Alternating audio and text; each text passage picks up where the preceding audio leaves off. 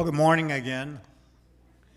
I'm Carl Schwartz, longtime member of the church here and speaker for today. I'm going to talk about the future is not what it was. Looking into the future has always occupied humans.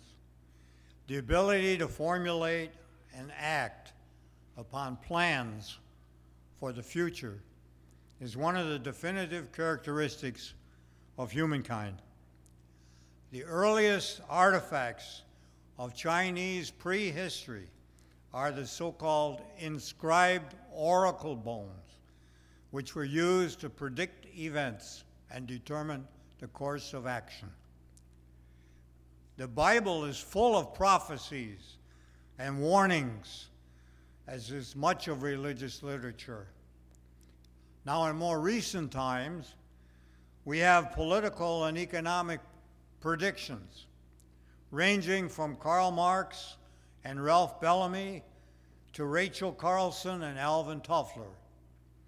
We see sober analyses based upon scientific statistical productions, and we also see fantastic science fiction romances, all predicting a future.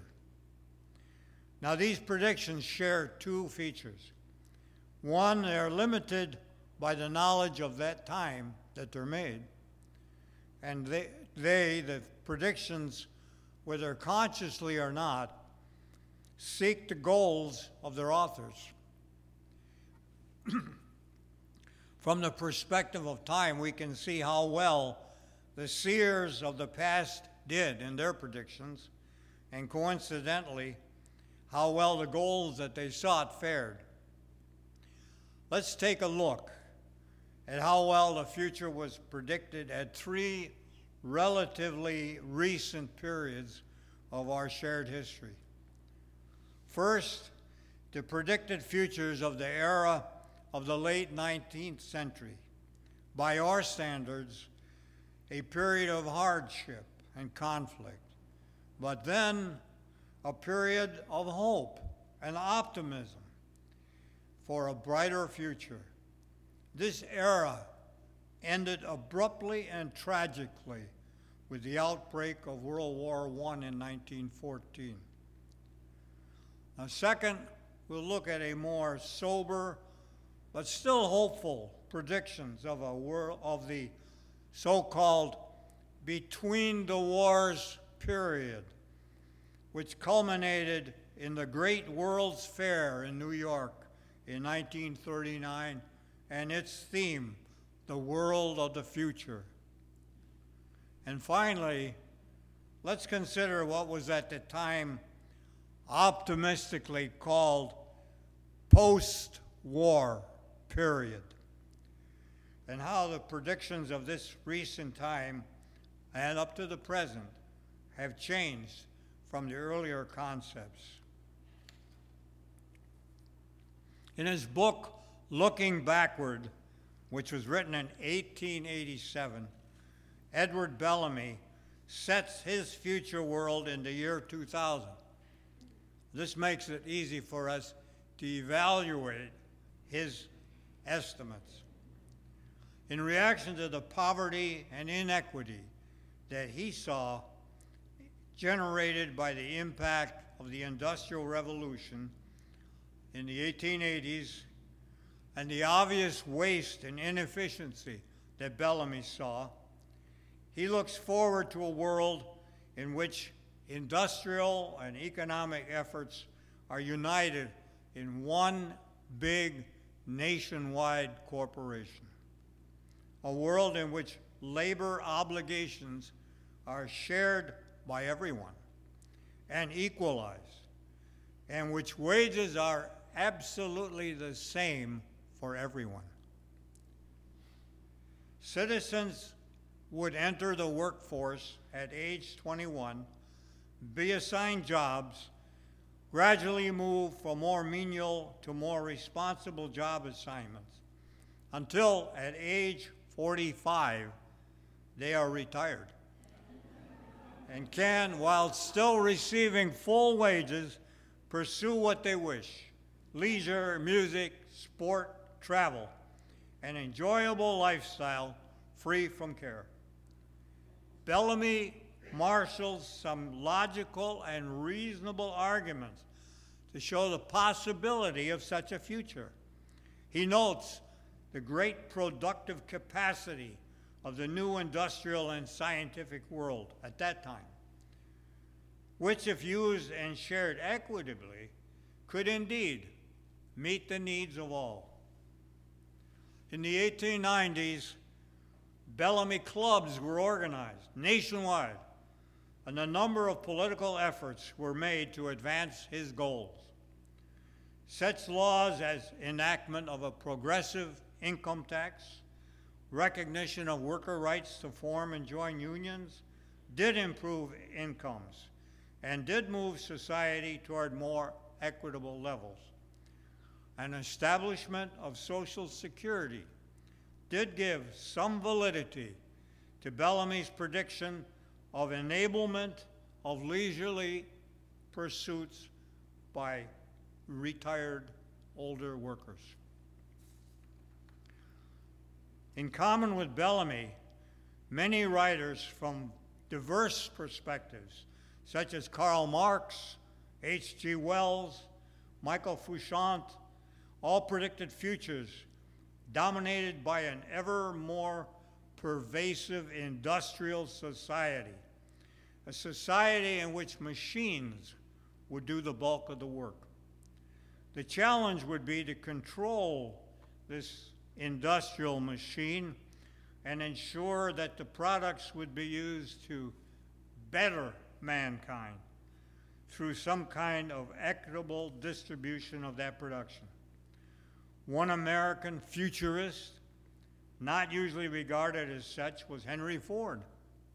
He believed, in common with many, that by application of technological advances, use of scientific management, as advanced by Frederick Taylor, common workers would be liberated and a future of enhanced leisure, pursuit of knowledge, art, and peace would be achieved. Full of Ford cars, of course. All of these projected futures of this period of the 19th century had in common an air of what, in retrospect, seems naive of assuming that once the mechanical buildup of industry was worked out, then people would naturally adopt the most efficient methods and work for the common good of all, sharing this production equitably. It took the shock of World War I, its unimagined cruelty, irrational killings and destruction on a massive scale, using, indeed, much of the new industrial scientific achievement, which dampened considerably this optimistic outlook, and to reemphasize the fact that consideration of human relationships, positive and negative, must be a vital part of any projected future society. The in the between the wars period, this World War I and World War II, saw a proliferation of many science fiction writings predicting possible futures. In Czechoslovakia, Karl Čapek's play, R.U.R., told of a future world in which ever more complex robots, that's Czech for workers, would perform all the menial work freeing humans for the idyllic pursuits noted by Edward Bellamy. The robots, however, rebel. They destroy the humans, but then, lacking reproductive capacity, face extinction. But hope remains. The last two robots are a new model, made male and female. They become the new Adam and Eve. Hugo Gernsback, editor of a number of science fiction magazines of this era, introduced many futuristic writers and concepts to the public. He promoted a reliance on the streamlined and mechanical spaceships, rockets to the moon, considered a far out fantasy that time, and a united in peace world.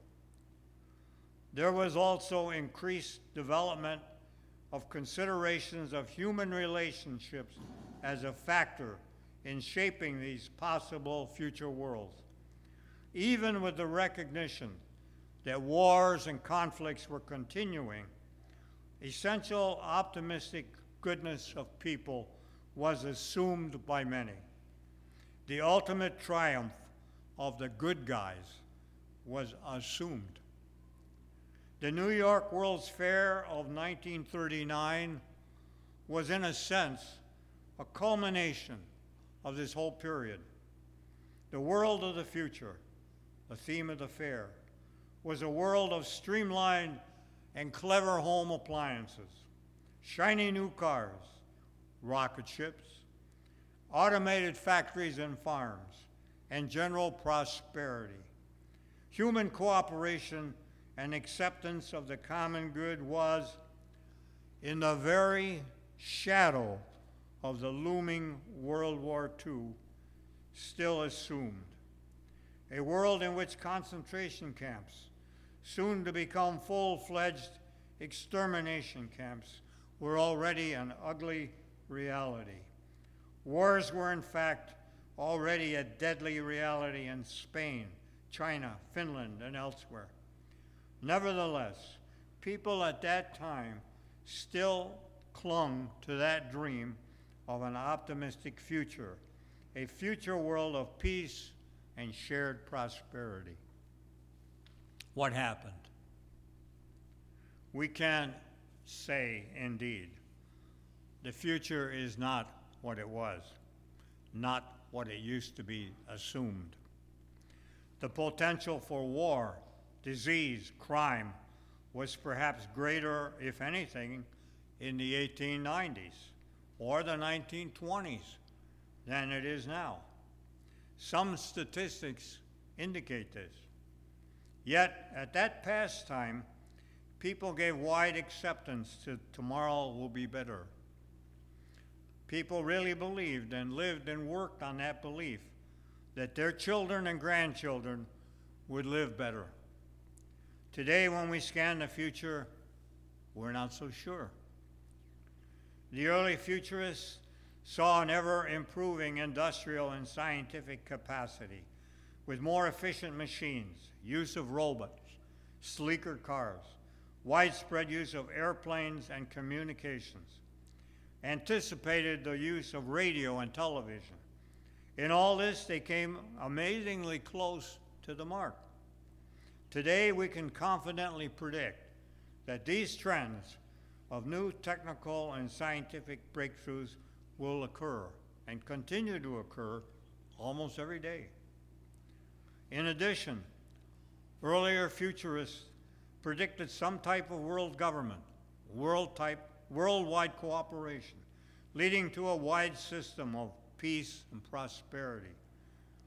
One factor in the establishment of the League of Nations after World War I and the United Nations Organization after World War II was the influence of these early futurists, predicting that there would be and should be such organizations. It was after the full horrors of World War II were exposed that a different perspective began to show up in the futuristic predictions of writers. Not only in future expected economic and scientific achievements, but in interpersonal relationship, in societal and government actions. The atomic age came as the same time as the general recognition there was a dark downside in human nature. The negatives in people, especially the quest for power, power for its own sake, must be reckoned with in any prediction of future worlds. what we call the post war era, ironic in view of the many subsequent conflicts that have were then and are being fought, was a time when futuristic books such as 1984 were written. These are books where the bad guys win. The dark forces shape their future by shaping concepts of the past. Domestic peace is ensured by waging unending external war. Science writers, such as Rachel Carson in Silent Spring, or Ralph Nader in Unsafe at Any Speed, also brought possibilities of a less promising future. The steady, the limits of growth, also predicted a more somber future than the optimistic writers of the 1890s. The possibility of a future atomic war with its potential devastating aftermath gives an ominous backdrop to future predictions. And the culmination of environmental degradation, uncontrolled population growth, and the widespread distribution of ever more lethal weapons also made predicting an optimistic future less simple. And the psychological appeal of irrational ideological groups casts a shadow over the assumed essential goodness of people which were posited by writers of the past. The impact of limits to some of the success stories of future societies is an era, area where past, more optimistic writers fell short. The now famous or infamous 1972 report, The Limits to Growth, pointed to the finite sources, resources of the planet Earth, considerations of population growth, impact of massive industrialized, industri- excuse me,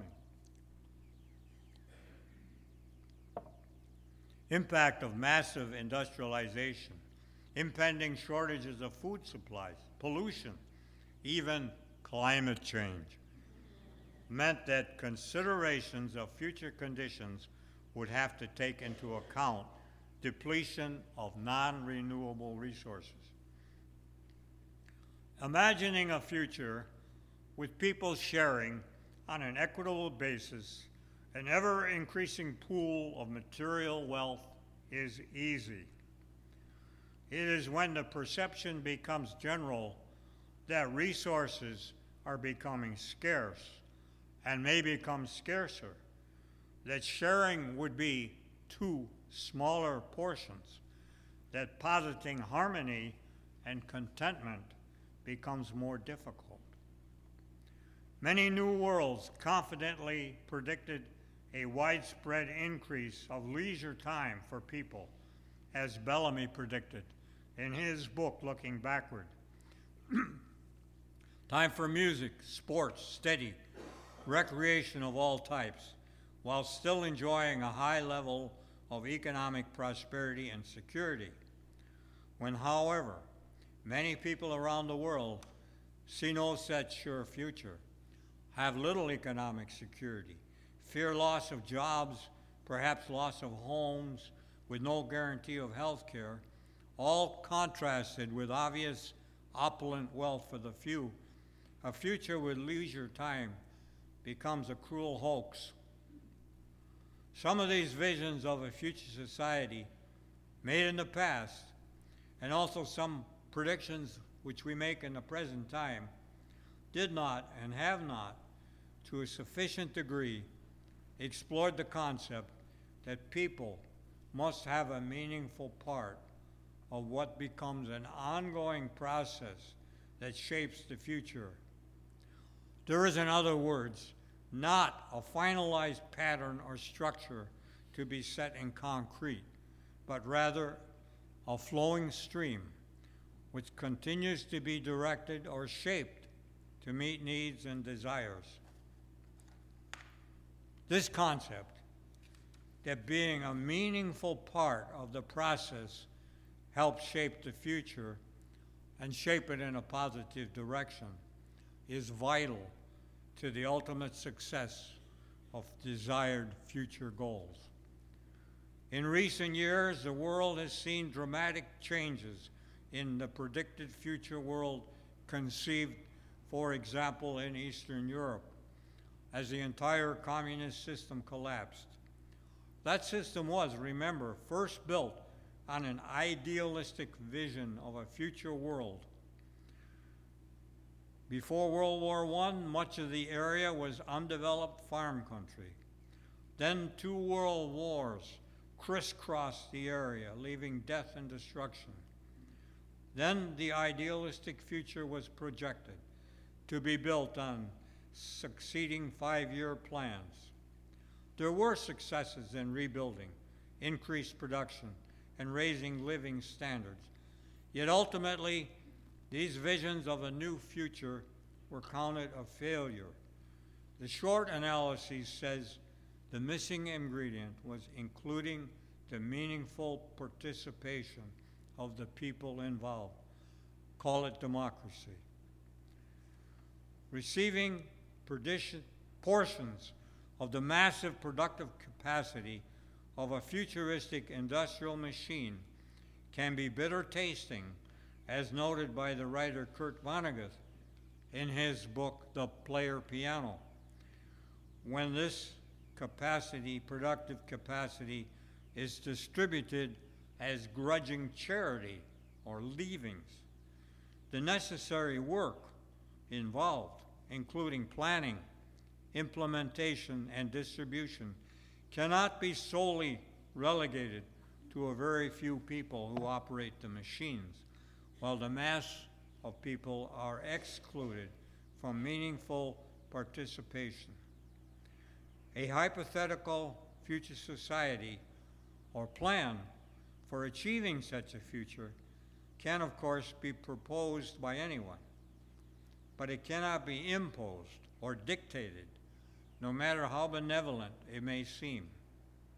We today have knowledge and insight regarding some of the implications of our today's actions on potential conditions in the future. We know reasonably well some of the challenges we face and will face from climate change, population trends, and resource depletion. We can anticipate human reactions when populations are faced with competition for scarce resources. Many of us here at Northlake are involved in planning for and efforts toward resolving these challenges and in seeking a more positive future for our children, for their children and grandchildren. We do set goals for ourselves, future aims, individually and as a society. Societal goals, however, must be set through discussion, debate, and consent. The work of building a future, a positive future, plans for tomorrow, next year, and the next century must be the work of all of us, the result of involvement and choices made at the ballot box and the tax coffers.